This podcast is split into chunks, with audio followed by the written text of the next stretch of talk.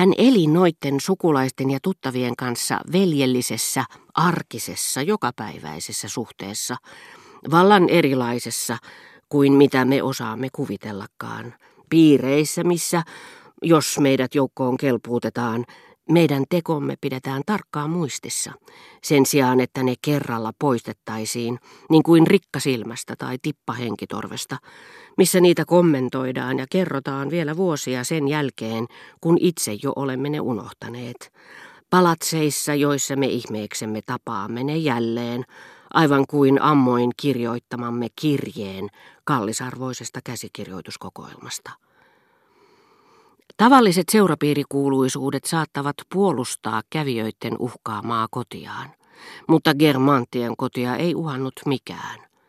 Tuntemattomalla ei juuri koskaan ollut tilaisuutta ilmestyä heidän ovelleen. Kun sitten sellainen kerran herttuattarelle osoitettiin, hänen mieleensä ei tullut pitää lukua kyseisen henkilön seurapiirikelpoisuudesta, koska siinä oli kysymys arvosta, jonka suhteen hän saattoi toimia antavana, ei vastaanottavana osapuolena. Hän kiinnitti huomionsa yksinomaan todellisiin avuihin.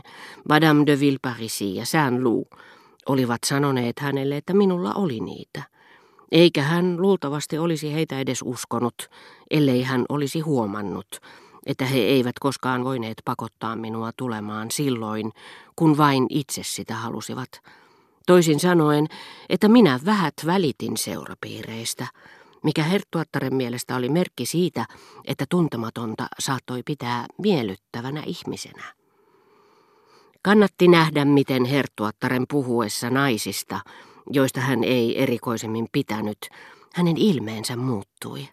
Heti kun erään tällaisen yhteydessä mainittiin esimerkiksi asianomaisen käly. Mikä viehättävä ihminen, hän totesi välittömästi, tietävän näköisenä. Syyksi siihen hän selitti vain, että kyseinen henkilö oli kieltäytynyt tulemasta esitellyksi markiisitar de Chassegrolle ja Silistrian ruhtinattarelle. Sitä vastoin hän jätti sanomatta, että samainen henkilö oli kieltäytynyt tulemasta esitellyksi hänelle itselleen, Germantin herttuattarelle.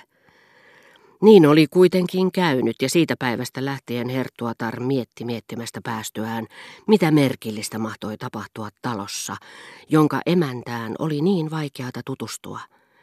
Hänen teki suunnattomasti mielensä päästä käymään siellä. Seurapiirien suosikit ovat niin tottuneita siihen, että heitä tavoitellaan, että se, joka heidät kaukaa kiertää, vaikuttaa heistä ainutlaatuiselta ja valtaa heidän huomionsa kokonaan. Piilikö todellinen syy herttuattarelta saamaani kutsuun siinä, etten etsinyt hänen sukulaistensa seuraa, vaikka nämä minun seuraani etsivätkin? En osaa sanoa. Oli miten oli, Päätettyään kutsua minut hän halusi minun myös nauttivan parhaasta, mitä hänen luonaan saattoi tavata, ja syrjäytti kaikki ne ystävät, jotka olisivat voineet estää minua tulemasta uudelleen, joiden hän tiesi olevan ikävystyttäviä. Tietooni ei tullut, mistä johtui herttuattaren suunnan muutos, kun näin hänen kuin tähden poikkeavan taivaalliselta radaltaan, tulevan viereeni istumaan ja esittävän minulle tuntemattomien syitten seurauksena päivälliskutsun. Erityisen aistin puutteessa, joka meitä tässä suhteessa voisi valistaa, me luulemme, että ihmiset, jotka me tunnemme huonosti, niin kuin minä herttuattaren, ajattelevat meitä vain niinä harvoina hetkinä, jolloin he meidät näkevät. Mutta tämä ihannetila, johon he muka meidät unohtavat, on silkkaa mielikuvitusta – niin että kun sitten yksinäisyytemme hiljaisuudessa kuin ihanassa yössä kuvittelemme seurapiirien kuningattaria kiertämässä taivaalla kaukaisia ratojaan, me emme voi olla harmista tai mielihyvästä hätkähtämättä, jos meille sieltä ylhäältä putoaa kutsu päivällisille, tai juoru kuin meteoriitti kyljessään nimemme, jota emme uskoneet kenenkään Kassiopeijassa tai Venuksessa tuntevan. Saattaa olla, että silloin tällöin, kun persialaisten ruhtinaiden tapaan, niiden, jotka Esterin kirjassa luetuttavat itselleen rekistereitä, joihin heidän palvelusalttiutta osoittaneet alamaisensa on merkitty, Madame de Germant tutki omalta kannaltaan otollisten henkilöiden listaa. Hän oli kohdallani huudahtanut, hänet me vielä kutsumme päivälliselle. Mutta muut mietteet olivat sen jälkeen vallanneet hänen mielensä. De soins tumultueux un prince environné, vers de nouveaux objets et sans cesse entraîné monenmoisten velvollisuuksien pyörteissä lakkaamatta kohti uusia huolia ruhtinas kulkea saa. Siihen päivään saakka, jolloin hän näki minun istuvan yksin kuin Mardokeus palatsin portilla, ja koska tämä näky oli virkistänyt hänen muistiaan, hän halusi Ahasveruksen lailla antaa hyvän tahtoisuutensa mannan sataa ylleni.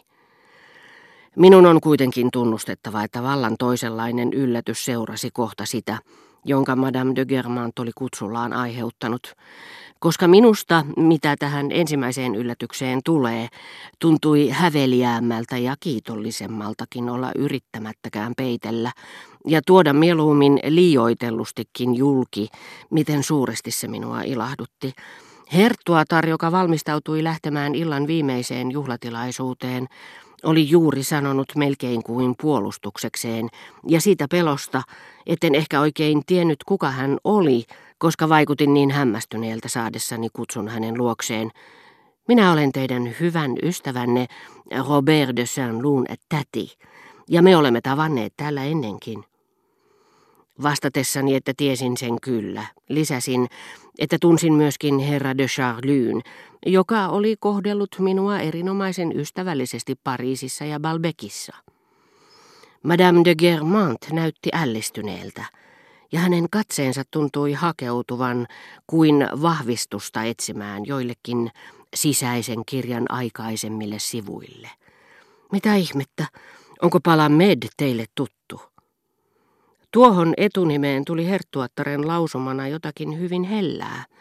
Se johtui tahattomasta koruttomuudesta, millä hän puhui tuosta niin loistavasta miehestä, joka hänelle oli vain lanko ja serkku, jonka kanssa hänet oli kasvatettu.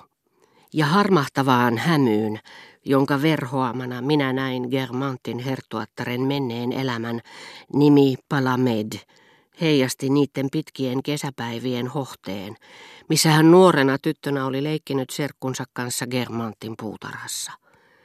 Sitä paitsi tuossa jo kauan sitten päättyneessä elämänsä vaiheessa Orian de Germant ja hänen serkkunsa Palamed olivat olleet kovin erilaisia kuin mitä heistä sitten oli tullut – Etenkin herra de Charlie taiteellisine taipumuksineen ja harrastuksineen, joista hän myöhemmin oli tinkinyt niin paljon, etten voinut muuta kuin hämmästellä saadessani kuulla, että juuri hän oli suunnitellut ja maalannut keltaiset ja mustat miekkailijat valtavaan viuhkaan, jota Herttuatar juuri sillä hetkellä leyhytteli.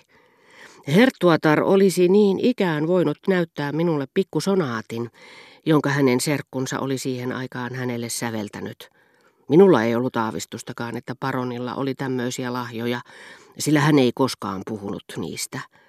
Sanottakoon ohimennen sekin, että herra de Charlie ei erikoisemmin pitänyt siitä, että häntä perheen keskuudessa nimitettiin palamediksi. Että nimitys meme ei häntä miellyttänyt, sen olisi vielä voinut ymmärtää,